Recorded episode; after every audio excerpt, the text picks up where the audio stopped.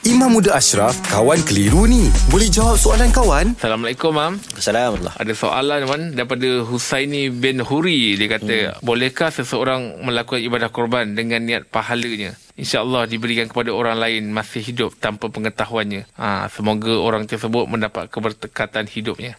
Okey, baik.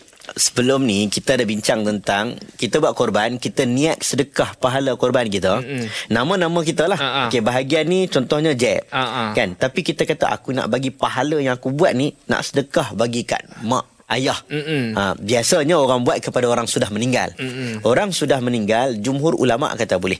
Antaranya mazhab Hambali kata dalam iqna kata kalau kita niat bagi hadiah hadiah pahala kita kepada orang mati, hukumnya harus insya-Allah sampai. Mm-hmm. Sekarang ni nak sedekah kepada orang yang hidup boleh ataupun tidak?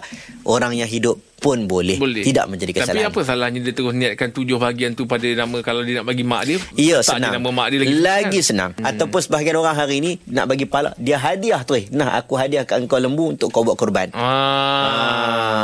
Dia, dia, orang tu pun buat korban orang tu pun pandai-pandai lah ditentukan tujuh nama tu. Ya. Oh, okay, Itu okay, cara baik. yang senang lah. Okay, baik, Mam. Terima kasih, Mam. Eh. Alhamdulillah. Selesai juga satu kekeliruan dalam Kawan Tanya Ustaz Jawab.